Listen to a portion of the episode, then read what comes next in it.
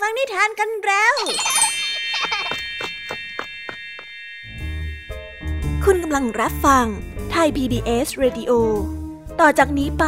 ขอเชิญทุกท่าน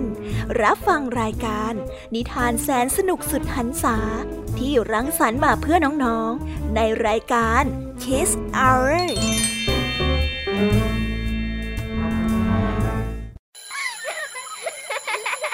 โรงเรียนเลิกแล้ว กลับบ้านพร้อมกับรายการ Kiss Hours โดยบรรยาชยโย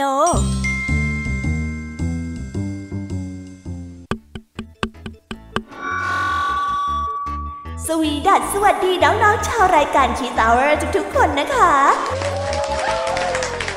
วันนี้พี่แยมมี่กับผองเพื่อน ก็ได้เตรียมนิทานสนุกๆมาเล่าให้กับน้องๆได้ฟัง เพื่อเปิดจินตนาการ แล้วก็ตะลุยไปกับโลกแห่งนิทานนั่นเอง น้องๆอยากจะรู้กันแล้วหรือยังคะ ว่าวันนี้พี่แยมมี่และผองเพื่อนได้เตรียมนิทานเรื่องอะไรมาฝากน้องๆกันบ้าง เอาละค่ะ เราไปเริ่มต้นกันที่นิทานของคุณครูไหว วันนี้นะคะ คุณครูไหวได้จัดเตรียมนิทานทั้งสองเรื่องมาฝากพวกเรากันค่ะ ในนิทานเรื่องแรกของคุณครูไหว มีชื่อเรื่องว่า ชายหาปลากับทหารยาม ต่อกันได้เรื่อง ช่างไม้กับนางฟ้า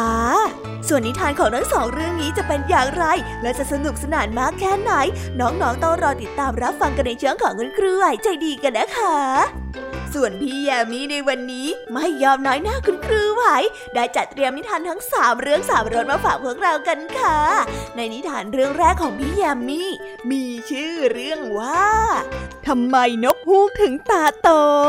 ต่อกันในนิทานเรื่องที่สองที่มีชื่อเรื่องว่าทำไมจิงโจ้ถึงมีหาง และตามกันมาติดๆกับนิทานเรื่องที่สามที่มีชื่อเรื่องว่า อีกาขี้โอ ส่วนนิทานทั้งสาวเรื่องนี้จะเป็นอย่างไร จะสนุกสนานมากแค่ไหน น้องๆห้ามพลาดเลยนะคะ ต้องรอติดตามกันให้ได้เลยนะ ในช่วงของพี่แยมมี่เล่าให้ฟังค่ะ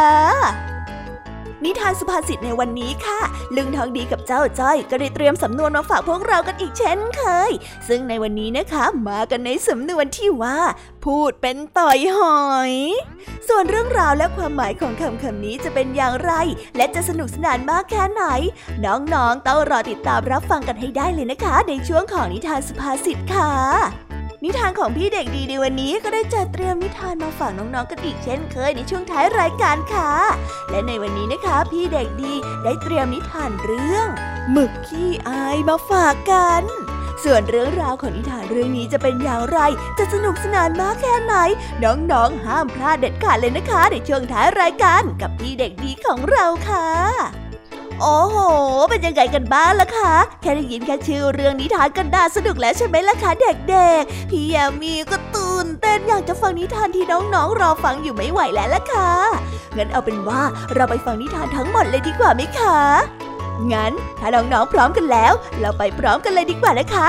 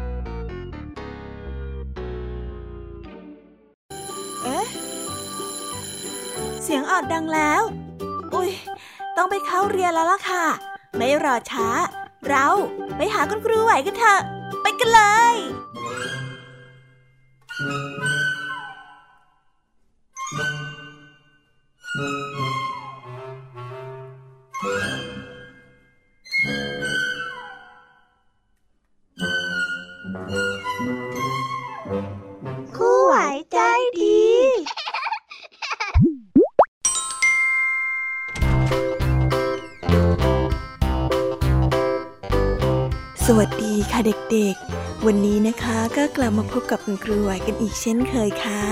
และแน่นอนนะคะ ว่ามาพบกับคุณครูไหวแบบนี้ ก็ต้องมาพบกับนิทานที่แสนสนุกด้วยกันถึงสองเรื่อง และในวันนี้คุณครูไหวได้จัดเตรียมนิทานที่แฝงไปด้วยแง่คิดคติสอนใจมาฝากเด็กๆกันค่ะ และในนิทานเรื่องแรก ที่คุณครูไหวได้จัดเตรียมมาฝากกันนั้น มีชื่อเรื่องว่า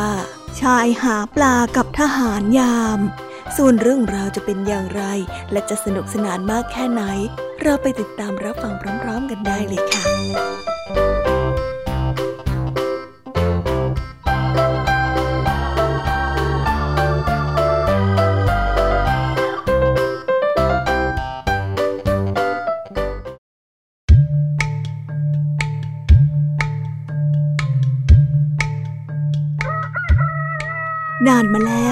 ยังมีพระนครแห่งหนึ่ง ซึ่งประสบกับสภาวะฝนแล้ง แม่น้ำที่เคยอุดมสมบูรณ์ก็กลับแห้งขอด เหลือแต่โคลนตมในปีนั้นบังเอิญว่าพระมเหสีของพระราชาได้ทรงตั้งคันขึ้น และมีพระประสงค์อยากที่จะเสวยปลาเป็นอย่างยิ่งมิยอมเสวยพระกยาหารอย่างอื่นเลย บรรดาข้าราชบริพารฝ่ายครัวก็ต่างไปเสาะหาซื้อปลาจากชาวบ้าน แต่ทว่าก็ไม่เป็นผลสำเร็จ เนื่องจากชาวบ้านบอกว่ามีแต่ปลาตัวเล็กน้อย และกุ้งหอยตัวเล็กๆ เท่านั้น ที่ติดอยู่ตามโคนตมในแม่น้ำไม่มีปลาตัวโตๆอย่างเช่นในฤดูน้ำหลากเลย ระราชาทรงกลัดกลุ้มพระทัยนัก เพราะว่าพระมเหสีนั้นไม่ได้เสวยข้าวปลามานานแล้ว และก็พลอยไม่ยอมเสวยอาหารอื่นๆ ไปด้วย จนกระทั่งเกิดการประชวรพระราชาจึงได้มีรับสั่งแก่บรรดาเสนาบดีทหาร และข้าราชบริพารในท้องพระโรงว่า พระมเหสีของข้ากำลังตั้งครรภ์และมาป่วยแบบนี้คงจะไม่ดีแน่ๆ พวกเจ้าจงประกาศออกไป ว่าผู้ใดที่สามารถนำปลามาให้เราได้ เราจะให้รางวัลกับผู้นั้นอย่างงาม เมื่อรับพระราชองค์การจากพระราชาแล้ว บรรดาเสนาอมาตก็ปล่าประกาศออกไป เวลาผ่านไปนานหลายวัน ก็ยังไม่มีชาวบ้านหรือว่าชาวประมงคนไหนนำปลามาถวาย เนื่องจากในฤดูนั้น เป็นฤดูที่แล้งกว่าปีใด ๆ ที่ผ่านมา ชายคนหนึ่งที่เคยมีอาชีพเป็นชาวประมง แต่ครั้นพอถึงฤดูแล้งก็ทำให้เขาไม่สามารถทำอาชีพนี้ได้อีก หลายเดือนผ่านมา เขาจึงได้เปลี่ยนอาชีพไปเป็นคนหาพืชสมุนไพรบนภูเขาเพื่อนำไปขายในเมือง วันหนึ่งในขณะที่เขาเดินขึ้นไปบนภูเขา เขาได้บังเอิญพบหนองน้ำเล็ก ๆ แห่งหนึ่ง ซึ่งมีปลาตัวโตๆชุกชุมเป็นอันมาก ชายผู้นั้นนึกดีอกดีใจแล้วรีบลงมาจากเขา ตรงไปหาพระราชวังในทันที ครั้นเมื่อไปถึงที่ประตูวัง ทหารยามได้เรียกหยุดตรวจตามธรรมเนียม หยุดก่อน เจ้าน่ะเป็นใคร แล้วมีธุระอะไรหรือ ทหารยามได้ฟังเช่นนั้นก็ถึงกับตาโต มองคล่องขนาดใหญ่ที่มีเสียงป่าดิ้นคลุกคลักอยู่ในนั้น แล้วได้รีบถามขึ้นมาว่า ข้า ข้านำปลามาถวายพระราชา ตามที่พระราชาประกาศนะไม่ทราบว่าตอนนี้พี่ชายพอจะรู้ไหม ว่าพระราชายังต้องการปลาอยู่หรือเปล่าทหารยามได้นิ่งไปสักครู่ พลางเกิดความคิดที่ไม่ซื่อ และได้กล่าวกับเขาไปว่า ปลาเหรอแม่น้ำของเราแห้งขอดออกแบบนั้น ห้วยหนองคลองเมืองตามหมู่บ้านต่างๆ ก็แห้งไปทั้งเมือง แล้วนี่เจ้าจะไปหาปลามาจากไหนกัน ชายหาปลาได้รีบสายหน้าปฏิเสธว่า ข้าขึ้นไปหาสมุนไพรบนยอดเขาสูง เลยได้พบกับหนองน้ำแห่งหนึ่ง ซึ่งมันยังอุดมสมบูรณ์มากนะ มันก็เป็นแค่หนองน้ำเล็ก ๆ นั่นแหละ แต่ว่าฉันนึกได้ว่าพระราชาเคยประกาศแบบนั้น ก็เลยรีบจับปลามาถวายนะ่ะก็ดีก็ดี งั้นเจ้าจงนำข้องปลามาให้ข้า แล้วข้าจะนำขึ้นไปถวายกับพระราชาให้เอง ไม่ได้ไม่ได้ ข้าจะต้องนำปลาไปถวายให้พระราชาด้วยตัวเอง เพราะว่าข้าเน่ะอยากจะได้รางวัลสักเล็กน้อย ข้าให้ท่านไม่ได้หรอกนะพี่ชาย ไม่ว่าทหารยามจะเกลี้ยกล่อมแกมบังคับอย่างไร ชายหาปากก็ไม่ยินยอมมอบข้องปลานั้นให้ ถ้าหากว่าพี่ชายไม่ให้ข้านำปลาไปถวายพระราชา ข้าก็จะนำปลากลับเดี๋ยวนี้แหละ ทหารยามได้ฟังเช่นนั้นจึงได้รีบกล่าวว่า เอาละเอาละเอาละเจ้าอยากนำปลาไปถวายพระราชาเองก็แล้วแต่ข้าตามใจเจ้า แต่ว่าเจ้าน่ะ จะต้องแบ่งรางวัลให้ข้าครึ่งหนึ่งนะ เจ้าน่ะต้องสัญญาไม่ว่าราชาจะมอบอะไรให้ เจ้าก็ต้องแบ่งให้กับข้าครึ่งหนึ่งชายหาปลาเมื่อได้ยินเช่นนั้นก็ได้รีบพยักหน้า พลางพูดไปว่า อ๋อ ได้สิได้สิ ว่าแต่พี่ชายชื่ออะไรล่ะ ข้าจะได้รู้จักท่านไว้ ข้ามีฉายาว่าจิ้งจอกดำ เพื่อนๆมักจะเรียกข้าด้วยฉายาเช่นนี้แหละ อ้าว เข้าไปได้ ว่าแล้วทหารยามก็ได้เปิดประตูวัง ให้ชายหาปลานั้นเข้าไปได้ เมื่อชายหาปลาได้นำปลาตัวใหญ่ๆโตๆเต็มข้องไปถวายพระราชาแล้ว ก็ได้เขียนแผนที่หนองน้ำนั้น ไปถวายแก่พระราชาด้วย พระราชานั้นทรงดีใจยิ่งนัก ทรงได้มีรับสั่งว่า เจ้านี่ช่างมีน้ำใจที่ประเสริฐจริง ๆ นอกจากนำปลามาให้ข้าแล้ว ก็ยังอุตส่าห์บอกถึงแหล่งหาปลาให้ข้าอีก ถ้าเป็นคนอื่นเนี่ย คงไม่บอกข้าแน่ๆ มีแต่จะนำปลามาให้ข้าในครั้งต่อไป เพื่อที่จะเอารางวัลจากข้าอีก ดีแล้วล่ะ ต่อจากนี้ไปเนี่ย ถ้าหากว่าพระมเหสีของข้าอยากกินปลาอีกเมื่อใดข้าจะให้คนขึ้นไปบนภูเขา แล้วไปหาปลาที่หนองน้ำแห่งนั้น ว่าแต่เจ้าอยากได้อะไรบ้างล่ะข้าจะให้รางวัลตอบแทนน้ำใจของเจ้าายหาปลาได้ถวายบังคมและทูลว่า ของรางวัลที่พระพุทธเจ้าอยากได้คือการถูกเคี่ยนสักห้าร้อยครั้งพระเจ้าค่ะคำตอบนั้นทำให้พระราชาและเหล่าเสนาอมาตย์น้อยใหญ่ทั้งหลายทั้งปวง ถึงกับงุนงงและสงสัยเป็นอันมาก อ้าวทำไมเจ้าถึงอยากถูกเคี่ยนล่ะ เจ้าควรจะขออย่างอื่น ข้าจะให้เจ้าอย่างที่ต้องการแน่นอน ข้าไม่ผิดคำพูดหรอกนะ พระองค์ทรงได้ประกาศออกไปว่าจะให้รางวัลตามที่ขอ ดังนั้นได้โปรดพระราชทานรางวัลนี้แก่ข้าพระพุทธเจ้าเถิดพระยาค่ะ เมื่อชายหาปลาได้ยืนยันอย่างมั่นคงเช่นนั้นแล้ว พระราชาจึงจำเป็นต้องรับสั่งให้อมาตย์เล็กนั้นนำหวายที่เต็มไปด้วยน้ำเข้ามา แต่ก็มีรับสั่งกำชับว่า ถ้าอย่างนั้นบอยมันเบาๆก็แล้วกัน อย่าให้ถึงกับเนื้อแตกล่ะมหาดเล็กนั้นได้รับกระแสรับสั่งแล้ว ก็ได้ลงมือโบยหลังชายหาปลาในทันที แต่ไม่รุนแรงนัก กรันเมื่อมหาดเล็กนับได้ถึง 250 ครั้ง ชายหาปลาก็ได้รีบร้องออกมาว่าโอ้พอแล้วขอรับ พอแล้วขอรับพี่ชาย โอ้ย พระราชาทรงได้ยินเช่นนั้นจึงได้รับสั่งว่า เจ็บแล้วหรือ นี่ยังไม่ถึงห้าร้อยครั้งเลยนะ ชายหาปลาได้ถวายพระบังคม แล้วรับสั่งทูลว่าโอ้นี่เป็นรางวัลที่ข้าพระพุทธเจ้าทูลขอจากพระองค์ แต่ข้าพระพุทธเจ้าจะขอรับรางวัลนี้เพียงครึ่งเดียวเท่านั้น เพราะว่าได้มีอีกคนหนึ่งตกลงกับข้าพระพุทธเจ้าไว้ว่าจะขอส่วนแบ่งรับรางวัลนี้ด้วยครึ่งหนึ่งเซนาอมาตน้อยใหญ่ได้ยินเช่นนั้นก็พากันประหลาดใจยิ่งนัก อมาตชราผู้หนึ่งจึงได้เอ่ยถามว่า ใครกันที่จะรับรางวัลครึ่งหนึ่งกับเจ้านะชายหาปลาจึงได้ตอบไปว่า ชายผู้นั้นเป็นทหารยาม มีฉายาว่าจิ้งจอกดำเมื่อข้ามาถึงหน้าประตูวัง เขาได้ขอข้าให้แบ่งรางวัลให้กับเขาครึ่งหนึ่งด้วยข้าก็เลยขอรางวัลนนี้ และอยากส่งมอบรางวัลนนี้ให้แก่เขาเพื่อข้ามันพูดนั้นเป็นใครเร่งให้คนนำตัวมันมาเดี๋ยวนี้อมมาชราได้ฟังเช่นนั้นถึงกับนิ่งอึง้งอมมาจึงได้รับสั่งให้มหาดเล็กนั้นนำตัวทหารยามที่มีฉายาว่าจิ้งจอกดำมาเข้าเฝ้าในทันที เมื่อจิ้งจอกดำได้ถูกนำตัวมาถึง ก็ได้ยิ้มกลิ่มดีใจ นึกว่าจะได้รับรางวัลอีกครั้งหนึ่ง แต่ทว่าจิงจอกดำถึงกับตกใจจนตัวสั่น เมื่อพระราชาได้ทรงตรวาดด้วยความกลิ้วว่า จงเคี่ยนมัน 250 ที เคี่ยนมันให้แรงที่สุด เอาให้เนื้อแตกเลือดอาบเลยทีเดียว ให้สมกับที่มันอยากได้รางวัลอีกครึ่งหนึ่งทหารยามจึงได้ถูกโบย ถูกเคี่ยนอย่างแรงจนเนื้อนั้นแตกและเลือดอาบออกมาเต็มหลัง ครันไม่ได้ถูกโบยครบ 250 ครั้งแล้ว จิงจอกดำถึงกับสิ้นสติและสลบสลายไป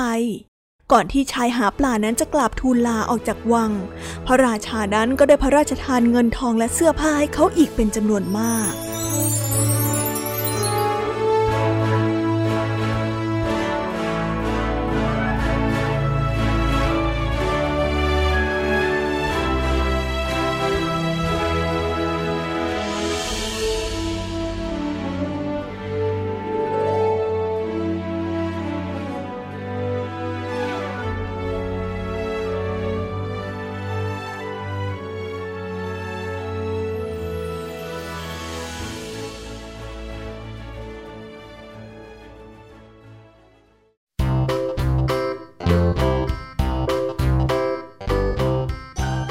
และก็จบกันไปเป็นที่เรียบร้อยแล้วนะคะสำหรับนิทานในเรื่องแรกของคุณครูไหว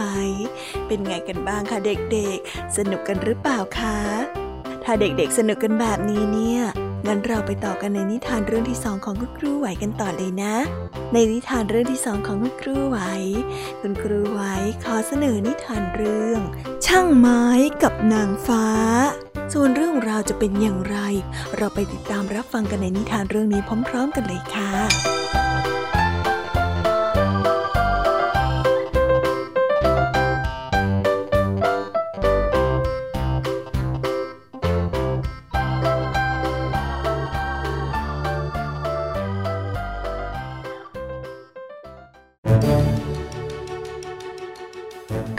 หนึ่งนานมาแล้ว มีชายหนุ่มผู้หนึ่งอาศัยอยู่กับแม่ของเขาในกระท่อมเล็กๆ เขามีอาชีพเป็นช่างไม้ ทุกวันเขาจะต้องเข้าไปในป่า เพื่อหาไม้มาทำเป็นโต๊ะบ้างทำเป็นเก้าอี้บ้าง และนำไปขายในเมือง เพื่อนำเงินไปเลี้ยงแม่ที่แก่เฒ่าและเจ็บป่วยอยู่เสมอ แม้ว่าฐานะนั้นจะยากจน ต้องทำงานอย่างเหน็ดเหนื่อยตรากตรำตั้งแต่เช้ายันค่ำทุกวัน แต่ช่างไม้หนุ่มนี้ก็ไม่ได้ย่อท้อหรือว่ามีความวิตกกังวลใด ๆ มากนัก ทุกครั้งเขาได้เข้าไปในป่าเพื่อตัดไม้ เขาก็มักจะร้องเพลงอย่างมีความสุข เขานั้นชอบที่จะทักทายสัตว์ต่างๆ ในป่า เมื่อได้ยินเสียงนกร้องเพลง เขาก็จะผิวปากตาม ดังนั้นเมื่อใดก็ตามที่เขาได้เข้าไปในป่า บรรดาสัตว์น้อยใหญ่และนกต่างๆ ก็มักจะมารายล้อมเขาอยู่เสมอ ช่างไม้หนุ่มจึงสามารถเหน็ดเหนื่อยอยู่ในป่าได้ตลอดทั้งวัน เพราะว่ามีเพื่อนสัตว์ทั้งหลายที่คอยช่วยให้คลายเหงาได้เสมอนั่นเอง วันหนึ่งในขณะที่ช่างไม้หนุ่มกำลังตัดกิ่งไม้เล็กๆ กิ่งหนึ่งอยู่นั้น เขาก็ได้ร้องเพลงไปด้วยอย่างมีความสุขเช่นเคย ซึ่งน้ำเสียงของเขานั้นไพเราะมาก เพราะว่าเสียงที่ไพเราะนั้นมาจากใจที่มีความสุข บรรดาสัตว์น้อยใหญ่ที่ไม่เคยได้ยิน แต่เมื่อได้ยินเสียงของเขาแล้ว ต่างก็ตรงมารายล้อมเหมือนสัตว์ตัวอื่นๆ เพื่อที่จะได้ยินเสียงอันไพเราะของเขา ในป่านั้นมีเหล่านางฟ้าเจ็ดองค์ที่สถิตอยู่ เหล่านางฟ้านั้นได้ยินเพลงของช่างไม้หนุ่มเป็นเวลานานแล้ว จนวันนี้นางฟ้าทั้งเจ็ดองค์ก็ปรากฏตัวให้ช่างไม้หนุ่มนั้นได้เห็นช่างไม้หนุ่มตกใจมาก ได้รีบคุกเข่ากราบไหว้เหล่านางฟ้าผู้ที่งดงามทั้งเจ็ด เออกระผมทำผิดไปแล้ว กระผมมาตัดไม้ในป่าของพวกท่าน ให้อภัยผมเถิดนะ ผมจะเลือกแต่กิ่งไม้เล็ก ๆ ที่ไม่ใหญ่นัก ผมจะนำไปทำเก้าอี้ขายนะ่ะผมไม่ได้มีเจตนาทำร้ายต้นไม้ใหญ่แต่อย่างใดเลยนะ ช่างไม้หนุ่มได้ลนลานกล่าวขออภัย แต่บรรดานางฟ้าทั้งเจ็ดได้กล่าวว่า เข้าใจผิดแล้วล่ะช่างไม้เอ้ย เจ้าหน่ามีเสียงที่ไพเราะยิ่งนักนะ พวกเราเน่ะชอบฟังเพลงของเจ้า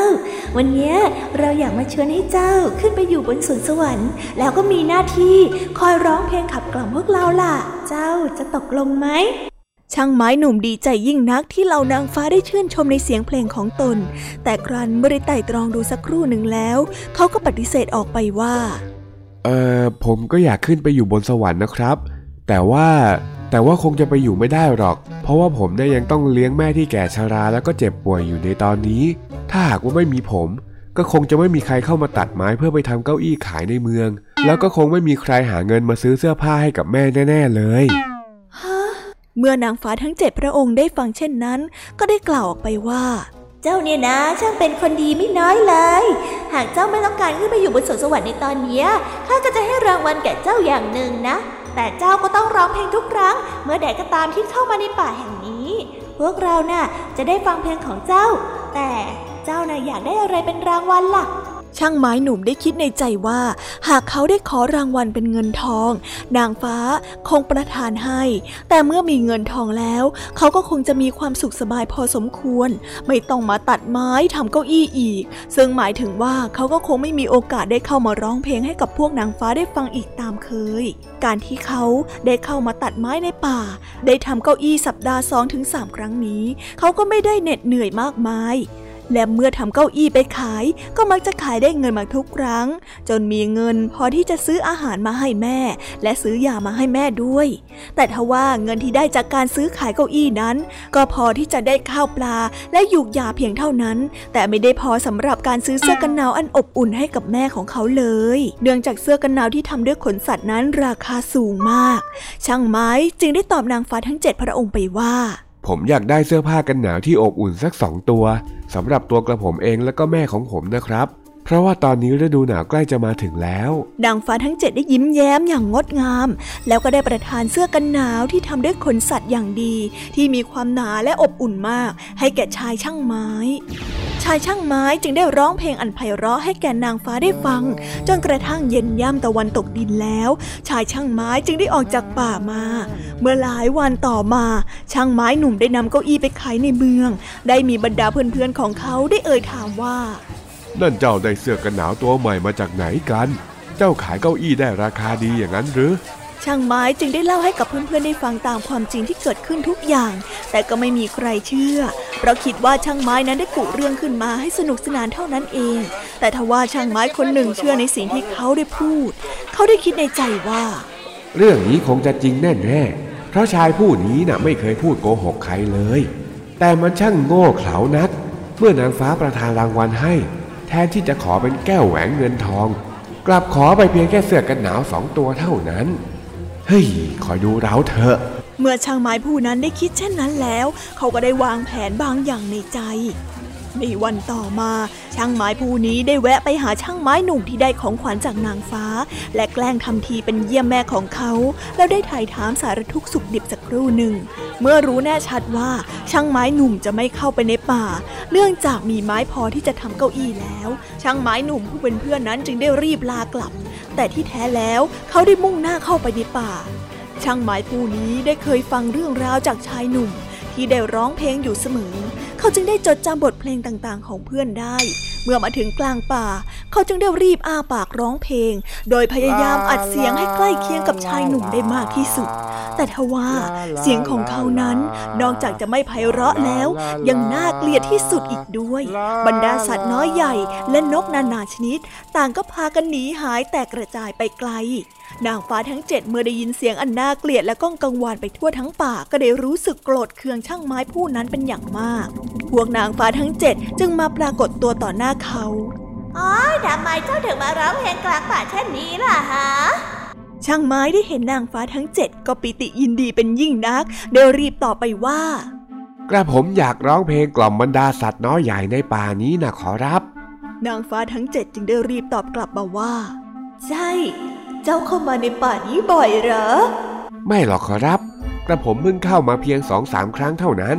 แต่ก่อนนั้นผมจะตัดไม้ที่เชิงเขามากกว่าปีนขึ้นมาบนภูเขาน่ะขอรับ นางฟ้าทั้งเจ็ดจึงได้กล่าวว่า การที่เจ้ามาร้องเพลงด้วยเสียงอันดังลั่นป่าเช่นนี้ เจ้าก็คงจะอยากได้รางวัลจากพวกเราเป็นแน่ เจ้าหน่าต้องการอะไรล่ะ ช่างไม้ดีใจจนเนื้อเต้น แล้วรีบเอ่ยปากออกไปว่าฮะ กระผมเป็นคนยากจน มีอาชีพเป็นช่างตัดไม้ทำเก้าอี้ทำโต๊ะ ขายได้เพียงน้อยนิดแทบจะไม่พอกิน กระผมอยากได้ทองคำแท่งสักจำนวนหนึ่ง เพื่อที่จะเอามาใช้อย่างสุขสบายนะครับ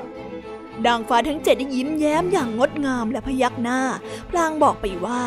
ข้าจะมอบสิ่งนี้ให้แก่เจ้า แต่มีข้อแม้นะ ว่าเจ้าน่าจะต้องแบกมันไปให้ถึงบ้านเสียก่อนแล้วค่อยเปิดออกดูเข้าใจไหมแล้วนางฟ้าทั้งเจ็ดนั้นก็ได้เนรมิตลังไม้ขนาดใหญ่ลังหนึ่ง ที่ปรากฏอยู่ตรงหน้า ช่างไม้ได้รีบกล่าวขอบคุณนางฟ้า จากนั้นเขาก็ได้แบกลังอันใหญ่มหึมากลับบ้านในทันที แม้ว่าลังนั้นจะมีขนาดที่ใหญ่มาก แต่ชายช่างไม้ก็ไม่ละความพยายาม เขาได้สู้ อุตส่าห์แบกลังนั้นกลับไปด้วยความตื่นเต้นยินดีรานเมื่อได้ออกจากป่าไปแล้ว ลงมาถึงเชิงเขา ชายช่างไม้ก็ได้รีบตรงไปยังบ้านของตัวเอง และเปิดลังไม้นั้นออก แต่สิ่งที่ชายช่างไม้ได้พบนั้นกับตกตะลึงและนิ่งอยู่กับที่ เนื่องจากสิ่งที่อยู่ตรงหน้านั้นก็คือก้อนหินขนาดใหญ่จำนวนมากบรรจุอยู่ในรังนั้นชายช่างไม้จึงสำนึกได้ว่าการที่เขาไม่ซื่อสัตย์กับตนเอง โดยคิดที่จะเลียนเสียงผู้อื่น เพื่อหวังรางวัลที่ตนไม่สมควรจะได้รับ ก็ย่อมทำให้ต้องได้รับความอับอาย และความผิดหวังเช่นนี้นี่เอง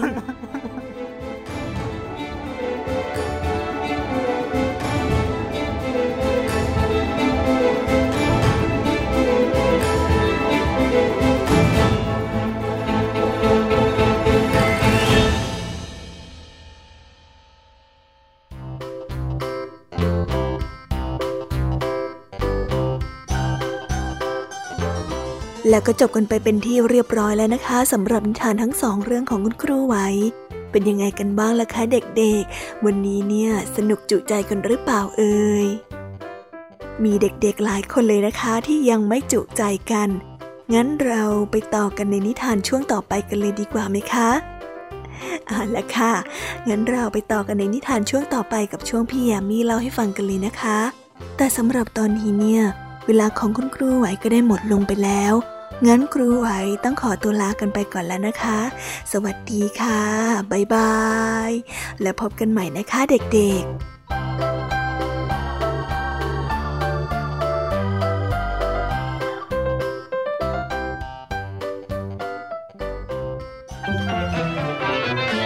บัดจินตนาการ สนุกกับเสียง เสริมสร้างความรู้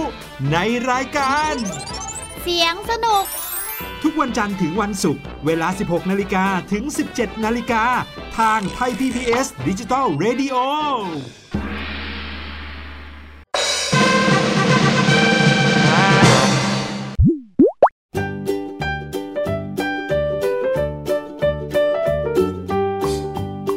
ดัสสวัสดีค่ะ น้อง ๆ ที่น่ารักทุกๆคนของพี่ยามีนะคะ ก็เปิดรายการมาพร้อมกับเสียงอันสดใสของพี่ยามีกันอีกแล้ว และวันนี้ค่ะนิทานเรื่องแรกที่พี่ยามีได้จัดเตรียมมาฝากน้องๆนนั้น มีชื่อเรื่องว่า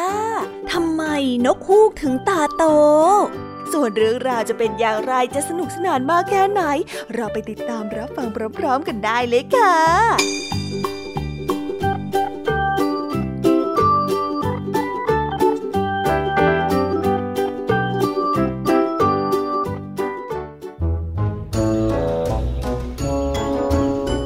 นกฮูกกับนกพิราบคู่หนึ่งเป็นเพื่อนที่รักกันมาก แต่ทั้งคู่นั้นเป็นคู่แข่งกันด้วย พวกมันชอบคุยโอ้อวดกันเสมอ นกฮูกนี่นะ มีสายตาที่ดีกว่านกพิราบล่ะ นกฮูกได้อวดอ้าง เฮ้ย นกพิราบน่ะบินเก่งกว่า นกพิราบได้ตอบโต้นกฮูกน่ะหูดีกว่านะ นกฮูกได้คุยโว เฮ้ย นกพิราบน่ะขนสวยกว่า ดูสิ ดูสิ นกพิราบได้แย้ง เช้าวันหนึ่งขณะที่ทั้งสองกำลังเกาะกิ่งไม้อยู่เคียงข้างกัน นกฮูกได้พูดขึ้นว่า ฉันคิดว่านกฮูกเนี่ยมีจำนวนมากกว่านกพิราบด้วยล่ะไม่เจ๊งหรอกนะนกพิราบสิมีมากกว่านกฮูกอย่างแน่นอน งั้นฉันน่ะขอท้าให้มาลองนับจำนวนดูเอาไหมล่ะพูดอย่างนี้เหรอ ได้เลยสิ นกฮูกได้เห็นด้วย เราจะต้องหาสถานที่ที่มีต้นไม้เยอะๆก่อนนะ จากนี้อีกหนึ่งสัปดาห์เราจะบินมานับกันที่นี่ จะได้มีเวลาบอกให้นกทุกตัวได้รู้ด้วย เข้าใจไหม ได้เซ่ไหนๆก็จะแข่งกันแล้วทำให้เต็มที่กันแล้วกันได้เลยยะตลอดทั้งสัปดาห์ นกฮูกและนกพิราบได้บินไปทั่วทุกสารทิศเพื่อบอกเพื่อนทั้งหลายในป่าใหญ่ แล้ววันนับจำนวนก็ได้มาถึง นกฮูกได้มาถึงป่าก่อน มันดูราวกับว่าต้นไม้ทุกต้นนั้นเต็มไปด้วยนกฮูกที่กำลังส่งเสียง ฮูกฮูกฮูกทักทายกัน นกฮูกนั้นมีจำนวนมากเหลือเกิน นี่ยิ่งทำให้นกฮูกแน่ใจว่า พวกมันต้องมีจำนวนมากกว่านกพีราบเป็นแน่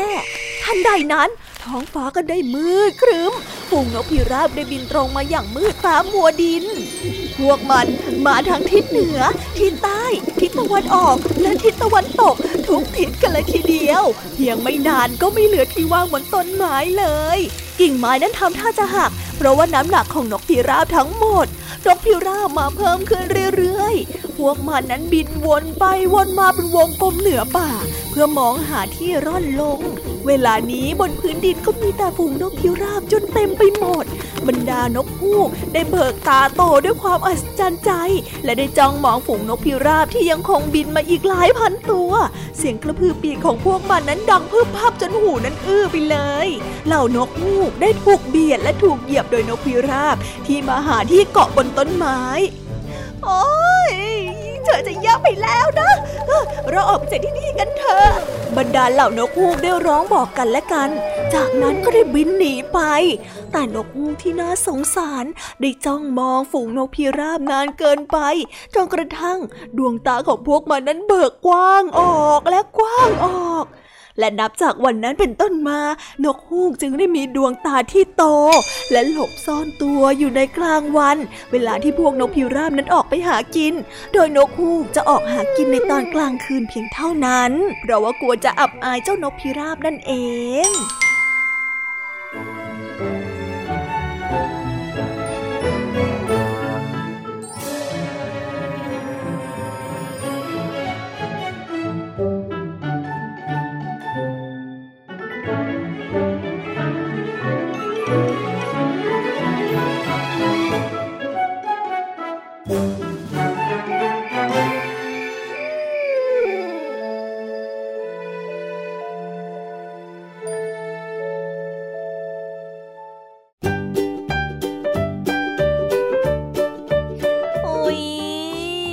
จบนิทานเรื่องแรกของพี่ยามีกันลงไปแล้วว่าเผิ่แป๊บแป๊บเดียวเอ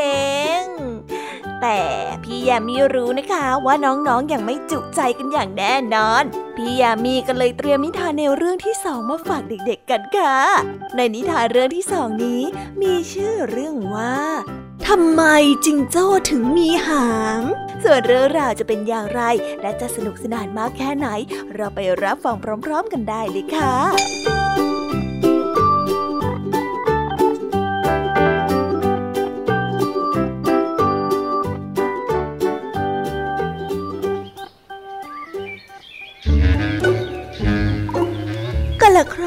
นานมาแล้ว มีจิงโจ้กับตัววอมแบตอาศัยอยู่ด้วยกันในกระท่อม สมัยนั้นจิงโจ้ไม่มีหาง และตัววอมแบตก็มีแต่หัวที่กลมมากพวกมันจึงได้ดูแตกต่างจากที่เป็นอยู่ในทุกวันนี้ ถึงแม้ว่าทั้งสองนั้นจะมีความสุขที่ได้อยู่ด้วยกัน แต่จิงโจ้ชอบนอนข้างนอก ส่วนวอมแบตชอบนอนในกระท่อมมากกว่าทำไมนายถึงไม่ออกมานอนข้างนอกกับฉันล่ะฮะจิงโจ้ได้ชวน นี่นายรู้ไหมว่ามันดีมากเลยนะ ที่ได้นอนมองหมู่ดาว แล้วก็ฟังเสียงลมพัดฟิวฟิวฟิวอยู่บนต้นไม้เนี่ยฮ่ายมันช่างชื่นใจจริง ๆ เลย ฉันว่ามันดีกว่าอยู่ในกระท่อมตั้งเยอะน่ะบูไม่เอาหนาวจะตาย ฉันไม่ชอบอยู่ข้างนอก วอมแบตได้ตอบฉันอยากนอนข้างในกระท่อมมากกว่า ฉันน่ะอยากนอนหน้ากองไฟให้อุ่นๆน่ะ เมื่อใกล้ถึงฤดูหนาว ลมได้เริ่มพัดแรงขึ้นแรงขึ้น และอากาศนั้นก็ได้เย็นลงโอ้ยฉันไม่รังเกียจลมนิดๆหน่อยๆหรอกค่ะเฮ้ยไม่รังเกียจหรอกจิงโจ้ได้บอกกับตัวเองพลางกับขดตัวเบียดกับข้างต้นไม้เพื่อให้อบอุ่น และแล้วฝนก็ได้เริ่มตก ตอนกลางดึกนั้น จิงโจ้ได้เริ่มรู้สึกหนาวเยือกมากเหลือเกิน มันได้เปิดประตูกระท่อม แล้วได้เดินเข้าไป โอ้นายต้องไปนอนมุมห้องนะ นายนอนกับฉันไม่ได้วอมแบตได้พึมพำบอกเสียงงวงเงีย มันได้กำลังงีบหลับอยู่ข้างกองไฟ ฉันไม่อยากให้นายทำให้ตัวฉันเปียกไปด้วย จิงโจ้ผู้น่าสงสารจึงต้องขดตัวนอนอยู่ที่มุมกระท่อม ที่มีลมและฝนสาดมาตามรูผนังทั้งคืน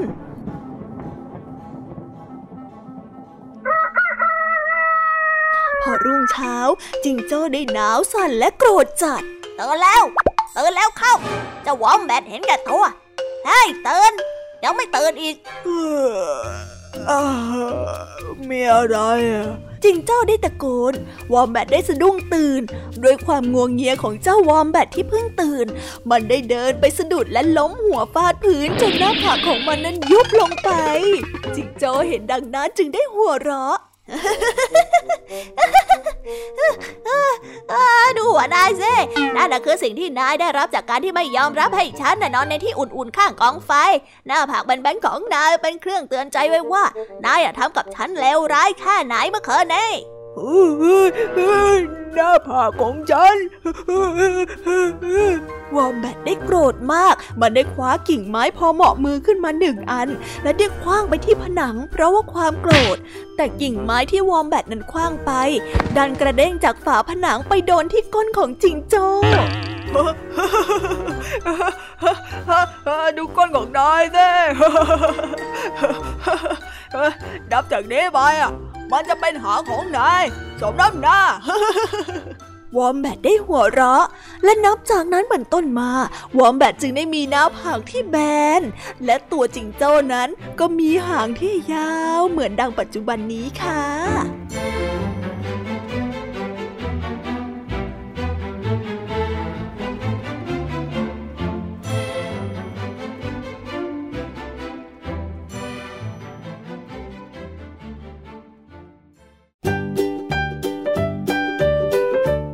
แล้วก็จบกันไปแล้วนะสำหรับนิทานในเรื่องที่สองของพี่ยามีเป็นไงกันบ้างคะน้องๆ สนุกจุใจกันแล้วหรือยังเอ่ยฮะอะไรนะคะ ยังไม่จุใจกันหรอไม่เป็นไรค่ะน้องๆ พี่ยามีเนี่ยได้เตรียมนิทานในเรื่องที่สามมารอน้องๆอยู่แล้ว งั้นเราไปติดตามรับฟังกันในนิทานเรื่องที่สามกันต่อเลยดีไหมคะ ในนิทานเรื่องที่สามที่พี่ยามีได้จัดเตรียมมาฝากเด็กๆกันนั้น มีชื่อเรื่องว่า อีกาขี้โอ ส่วนเรื่องราวจะเป็นอย่างไรจะสนุกสนานมากแค่ไหน เราไปรับฟังกันในนิทานเรื่องนี้พร้อมๆกันเลยค่ะ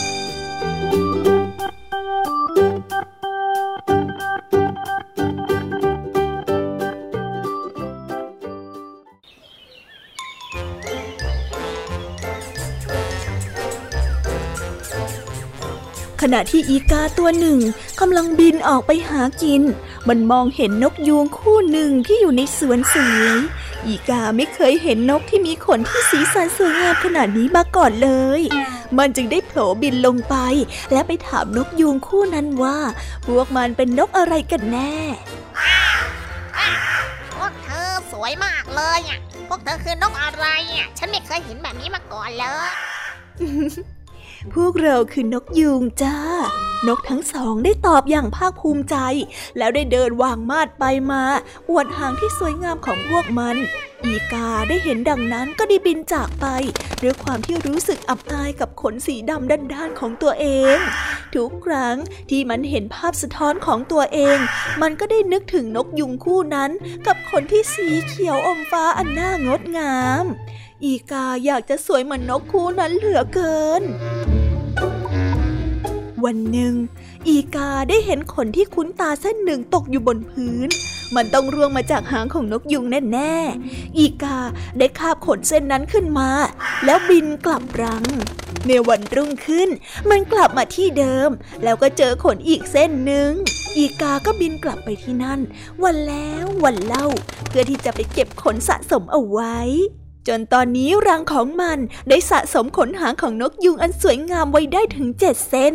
อีกานั้นได้ปักขนหางนกยุง บนหางสีดำของมันเอง แล้วมันก็ได้ออกไปเดินวางท่าต่อหน้าอีกาตัวอื่นๆ มันได้รอให้เพื่อนๆ ออกปากชื่นชมมัน เหมือนกับที่มันเคยชื่นชมเจ้านกยุง แต่แทนที่จะประทับใจ อีกาตัวอื่นๆ กลับหัวเราะเยาะ และบอกมันว่ามันนั้นดูโง่เง่ามาก เธอไปเอาหางน้องยูมาติดทำไมอะฮะฉันไม่สนหรอก ฉันไม่ได้เป็นพวกเดียวกับกาดำที่ด่าเบื่ออย่างพวกเธอฮะฉันน่ะ เป็นนกยูงที่หางสง่างามและสวยที่สุดในป่าแห่งนี้แล้วนะอีกาขี้โอได้บอกกับฝูงกาที่เหลือ หลังจากนี้นะฉัน จะไปอยู่กับฝูงนกยูงในป่าอันสวยงามกับพวกเขา อีกาได้บินกลับไปที่สวน และโผล่ลงท่ามกลางฝูงนกยูงด้วยความมั่นใจว่า นกยูงนั้นจะต้องยินดีต้อนรับมัน แต่เหล่านกยูงรู้ทันทีว่ามันนั้นไม่ใช่นกยูง โอ้ยเธอไม่ใช่พวกเราอะเธอออกไปเดี๋ยวนี้นะเฮ้ยเฮ้ยฉันฉันมีหางเหมือนพวกเธอนะเห็นไหมฮะนี่นี่นี่นี่นี่ไงหางของฉัน ไม่เธอไม่ใช่พวกฉัน เธอออกไปเดี๋ยวนี้นะ ออกไป ออกไป ออกไปเดี๋ยวนี้ ออกไปนะ พวกมันได้ตะโกนแล้วช่วยกันดึงขนนกยูงออกมาจากหางของอีกา และได้ไล่จิกจนเจ้าอีกานั้นต้องรีบบินหนีกลับบ้าน ในที่สุด เจ้าอีกาก็คิดได้ว่าไม่มีประโยชน์ที่จะเสแสร้งแกล้งทำเป็นในสิ่งที่ตัวเองไม่ได้เป็น มันได้ใจจดใจจ่ออยากกลับบ้าน แต่พอกลับมารวมฝูงกับอีกาตัวอื่นก็กลับถูกไล่ออกไปเธอไม่ใช่พวกเรา เธอออกไปเลยนะ เธอเป็นคนพูดเองว่าเธอไม่ใช่พวกเรา และแถมเธอยังมาดูถูกพวกเราอีก เธอออกไป เธอไม่ใช่อีกายต่อไปแล้วพวกมันได้ร้องบอก อีกาขี้โอจึงต้องบินไปอย่างเศร้าส้อยและเดียวดาย ทั้งหมดนี้ก็เป็นเพราะว่ามันไม่พอใจกับรูปร่างหน้าตาของตัวมันนั่นเอง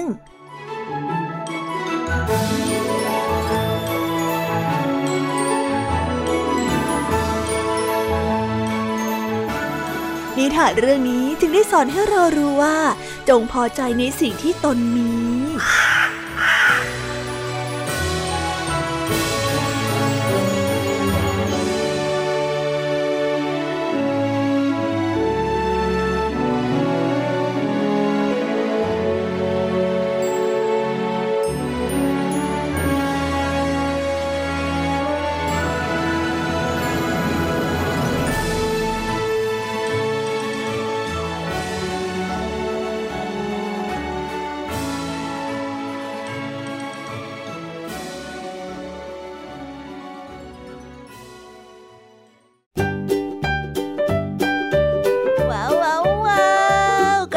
เป็นที่เรียบร้อยแล้วนะคะสำหรับนิทานของพี่ยามีเป็นไงกันบ้างคะเด็กๆ ได้ข้อคิดหรือว่าคติสอนใจอะไรกันไปบ้าง อย่าลืมนำไปเล่าให้กับเพื่อนๆที่โรงเรียนได้รับฟังกันด้วยนะคะ แต่สำหรับตอนนี้เนี่ยเวลาของช่วงพี่ยามีเล่าให้ฟังก็หมดลงไปแล้วล่ะค่ะพี่ยามีก็ต้องขอส่งต่อน้องๆ ให้ไปพบกับลุงทองดีแล้วก็เจ้าจ้อยในช่วงต่อไปกันเลย เพราะว่าตอนนี้เนี่ย ลุงทองดีกับเจ้าจ้อยอะบอกว่าให้ส่งน้องๆมาในช่วงต่อไปเร็ว อยากจะเล่านิทานจะแย่แล้วเอาละค่ะงั้นพี่ยามีต้องขอตัวลากันไปก่อนแล้วนะคะ เดี๋ยวกลับมาพบกันใหม่บ๊ายบายไปหาลุงทองดีกับเจ้าจอยกันเลยค่ะ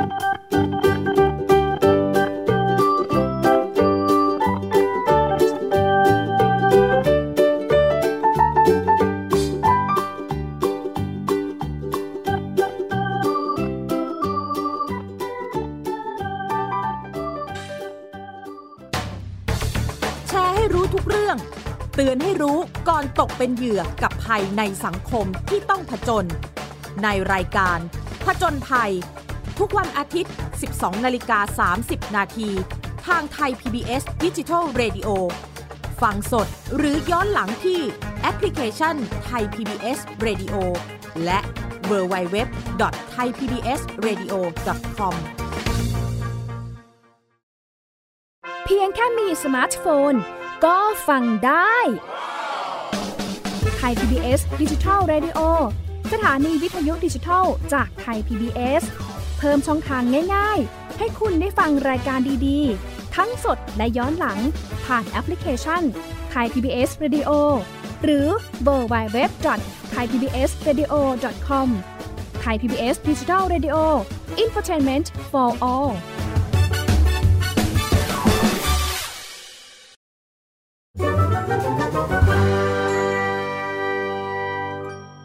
นิทานสุภาษิต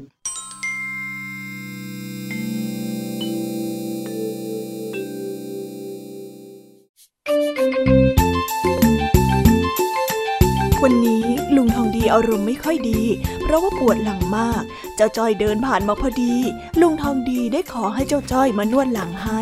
แล้ววันนี้ด้วยความที่เจ้าจ้อยไปเจอเรื่องราวอะไรมาบางอย่าง จึงอยากจะเล่าให้ลุงทองดีฟังเป็นพิเศษ เอาละค่ะ คนหนึ่งก็อยากอยู่เงียบๆ คนหนึ่งก็อยากจะพูด มาดูกันว่าเรื่องราวในวันนี้จะเป็นอย่างไร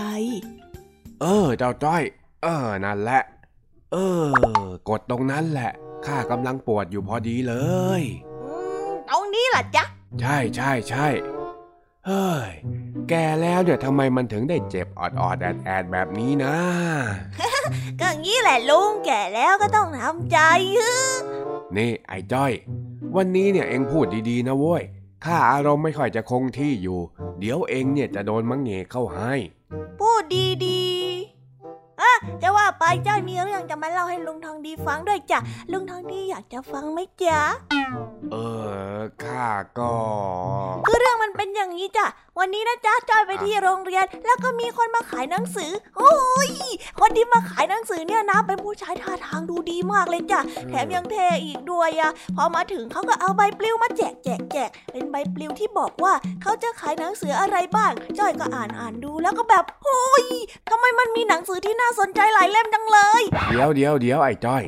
นี่เองเล่าอะไรของเองเนี่ยฮะ ข้าฟังมาตั้งนานแล้วจนตอนนี้ยังไม่เข้าเรื่องเลยนะ เรื่องกำลังจะเริ่มไงลุงพอจ้อยอ่านใบปลิวใช่ไหมจ้อยก็เห็นว่ามีคู่มือประดิษฐ์จรวดน้ำจ้อยเห็นแล้วก็แบบวู้ว้าว มันมีหนังสือแบบนี้อยู่ด้วยแล้วเนี่ยจ้อยก็เลยไปถามพี่ชายคนนั้นที่มาขายหนังสือว่า พี่ครับพี่ครับ เล่มนี้ราคาเท่าไหร่หรอครับ พี่เขาก็ตอบมาว่า อืม เอ็งเนี่ยตาถูกนะไอ้ดูจ้อยก็เลยบอกไปว่าเออพี่ชายก็ชอบจ้อยเกินไปแล้วอะ พี่ชายเขาก็ตอบมาอีกว่าเออเล่มเนี้ยเหลืออีกแค่เล่มเดียวเท่านั้น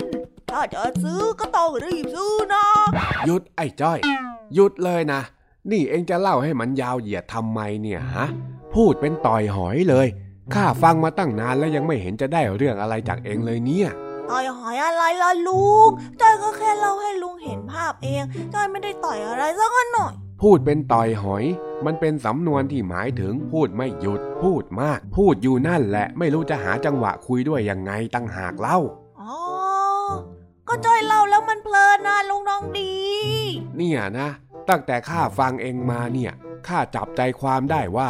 มีคนมาขายหนังสือ แล้วเองก็สนใจหนังสือที่สอนประดิษฐ์จรวดน้ำใช่ไหมใช่ใช่ใช่จ้ะใช่จ้ะใช่จ้ะนั่นแหละ ใช่เลยลุงทองดีเข้าใจถูกต้องแล้วละจ้ะนี่ไง เห็นไหม พูดแค่นี้มันก็จบเรื่องแล้ว คราวหลังเนี่ย จะเล่าเรื่องอะไรก็พูดสั้นๆ ให้คนฟังเขาได้โต้ตอบบ้าง ไม่ใช่เอาแต่พูดอยู่คนเดียวจ้าว่าแต่เองอยากจะได้หนังสือใช่ไหมใช่จ้ะนั่นแหละที่จ้อยจะบอก ถ้าอยากได้เดี๋ยวข้าจะซื้อให้ ข้าน่ะไม่หวงหรอกกับเรื่องความรู้เนี่ย ขอให้ซื้อมาแล้วอ่านเถอะงั้นหมายความว่าลุงทองดีจะซื้อหนังสือให้จ้อยใช่ไหมจ๊ะก็ใช่ละสิว่าแต่เจ้ารวดน้ำนี่มันคืออะไรล่ะฮะ แล้วทำไมเองถึงต้องอยากทำมันด้วยล่ะ อ๋อจรวดน้ำนั่นแหละจ๊ะ มันเป็นของเล่นที่ใช้หลักการทางวิทยาศาสตร์ มาทำให้ขวดน้ำพุ่งไปด้วยแรงดันน้ำแล้วก็ลมยังไงล่ะลุง นี่นะ ถ้าจ้อยทำเก่งๆ ครูพลน่ะก็จะส่งจ้อยไปประกวดอีกด้วย เขาน่ะมีการแข่งขันระดับประเทศเลยนะ ไม่แน่หรอกจ้อยอะอาจจะเป็นแชมป์เปี้ยนของประเทศก็ได้เฮ้ยนิสัยพูดมากเนี่ย แก้ยากจริงๆ ข้าหลับดีกว่า เดี๋ยวก่อนสิลุงจ้อยยังเล่าไม่จบเลย นี่นะ ถ้าจ้อยซื้อหนังสือมาแล้วอะจ้อยก็จะเริ่มทำการทดลองให้ลุงทองดีดูทุกวันเลยจ้ะ คราวนี้แหละจ้อยจะต้องเก่งให้ได้เลย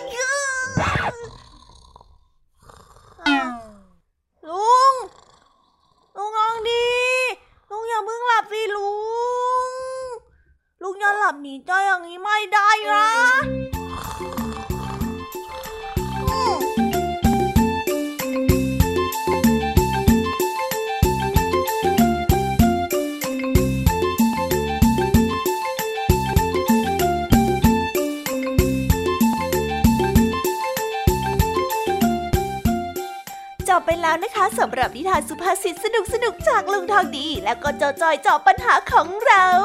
แต่เดี๋ยวก่อนนะคะน้องๆ อย่าเพิ่งรีไปไหนนะคะ เรายังมีนิทานแสนสนุกจากน้องเด็กดีมารอน้องๆอยู่แล้ว ถ้าน้องๆพร้อมกันแล้ว เราไปฟังนิทานจากพี่เด็กดีกันเลยค่ะ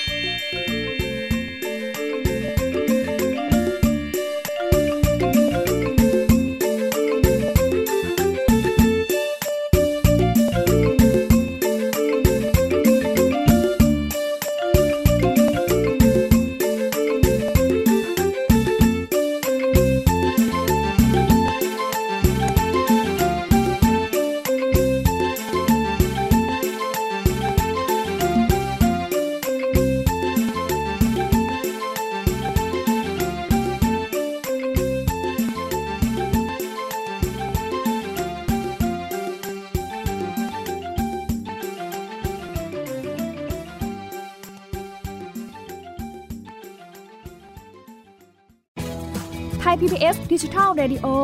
Infotainment for All สถานีวิทยุดิจิทัล จากไทย PBS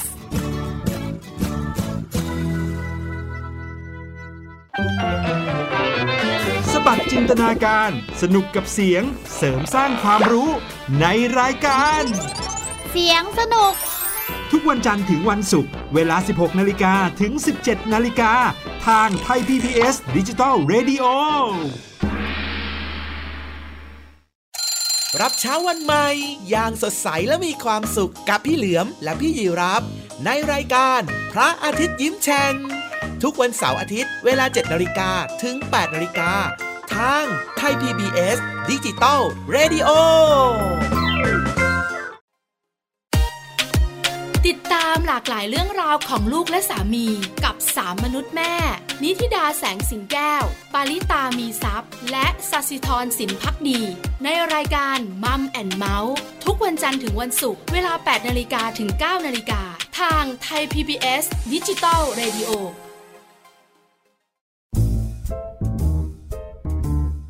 นิทานเด็กดี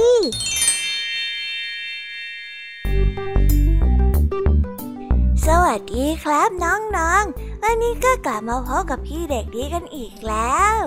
และแน่นอนว่ามาพบกับพี่เด็กดีแบบนี้ ก็ต้องกลับมาพบกับนิทานที่แสนสนุกกันในช่วงท้ารายการ และวันนี้นะครับ พี่เด็กดีก็ได้เตรียมนิทานเรื่องมึกขี้อายมาฝากกัน ส่วนเรื่องราวจะเป็นอย่างไร ถ้าน้องๆออยากจะรู้กันแล้ว งั้นเราไปติดตามรับฟังกันได้เลยครับ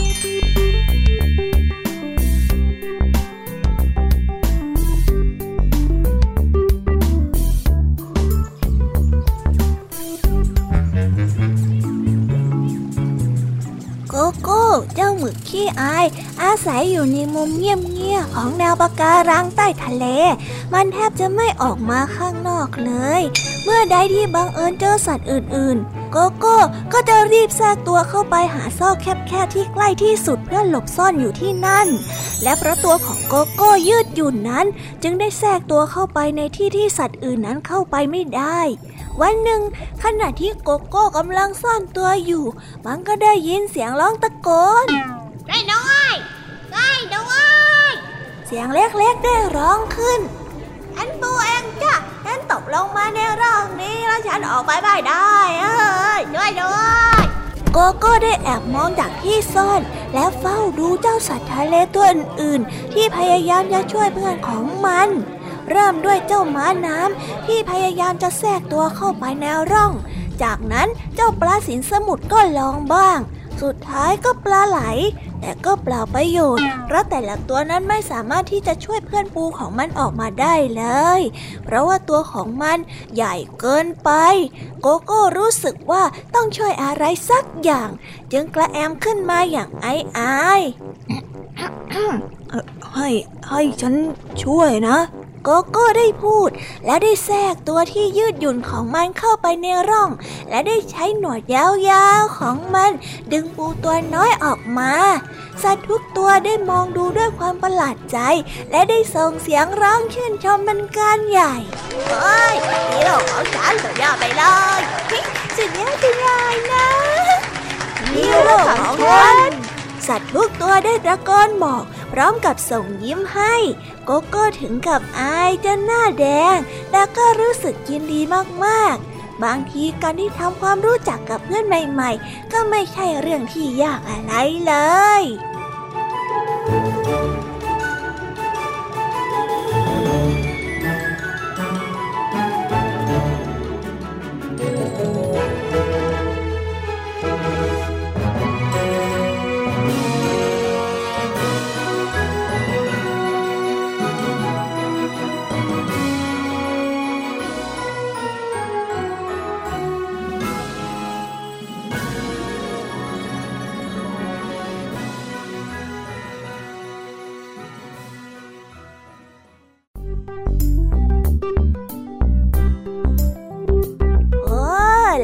บกันไปเป็นที่เรียบร้อยแล้วนะครับสำหรับนิทานของพี่เด็กดีในวันนี้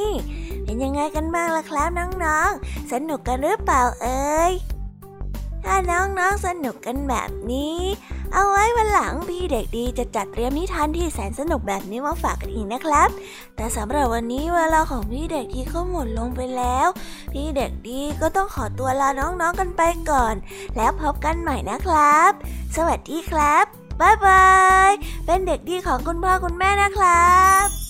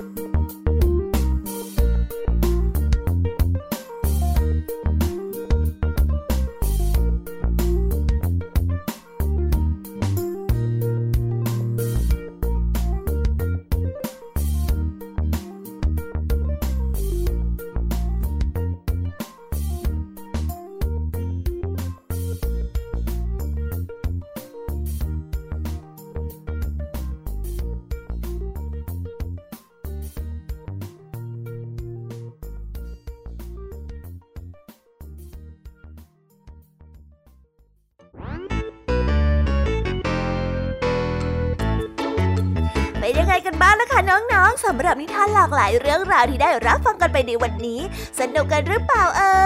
ย หลากหลายเรื่องราวที่ได้นำมาเนี่ย บางเรื่องก็ให้ข้อคิดสะกิดใจ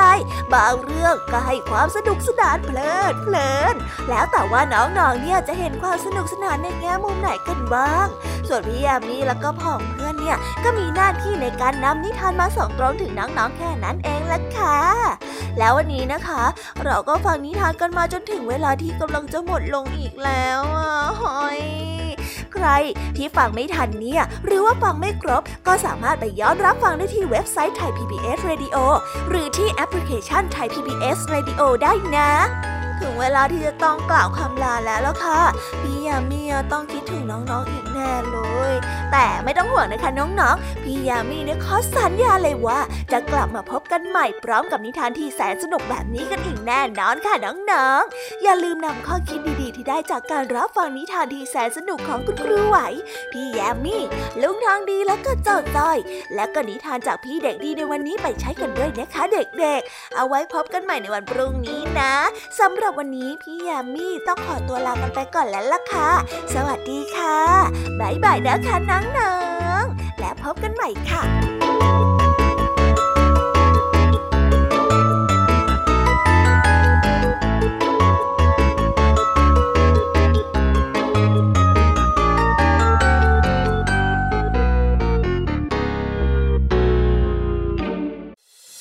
ติดตามรับฟังรายการย้อนหลังได้ที่เว็บไซต์และแอปพลิเคชันไทย PBS Radio ไทย PBS ดิจิทัล Radio วิทยุข่าวสารสาระ เพื่อสาธารณะและสังคม